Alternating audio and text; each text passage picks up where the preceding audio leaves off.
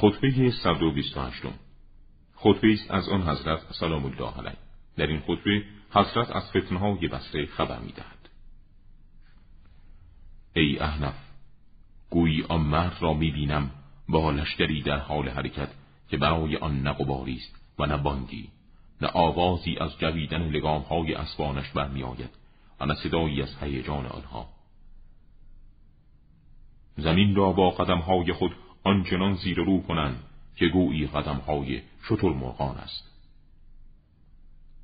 و از همین خطبه است که اتراک را توصیف می‌فرماید. گویی می‌بینم آنان صورتهایی دارند مانند سپرهایی تو در تو. ابریشم و دیبا میپوشند و اسبهای گزیده یدک می‌کشند.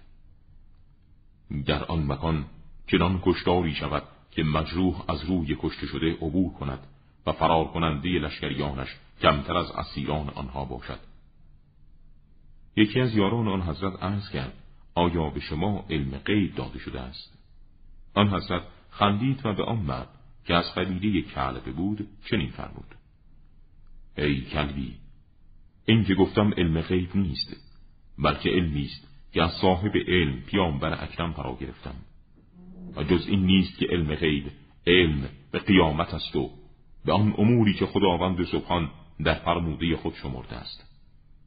خداست که علم قیامت نزد اوست و اوست که باران را فرو میفرستد و می‌داند آنچه را که در ارحام است و هیچ کسی نمی‌داند آنچه را که فردا خواهد اندوخت و کسی نمی‌داند در کدامی زمین خواهد مرد.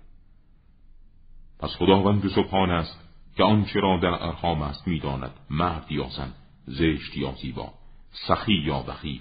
شقی یا سعید. و همچنین خدا می‌داند کسی را که هیزم آتش دوزخ یا در بهشت با پیامبران همدم خواهد شد.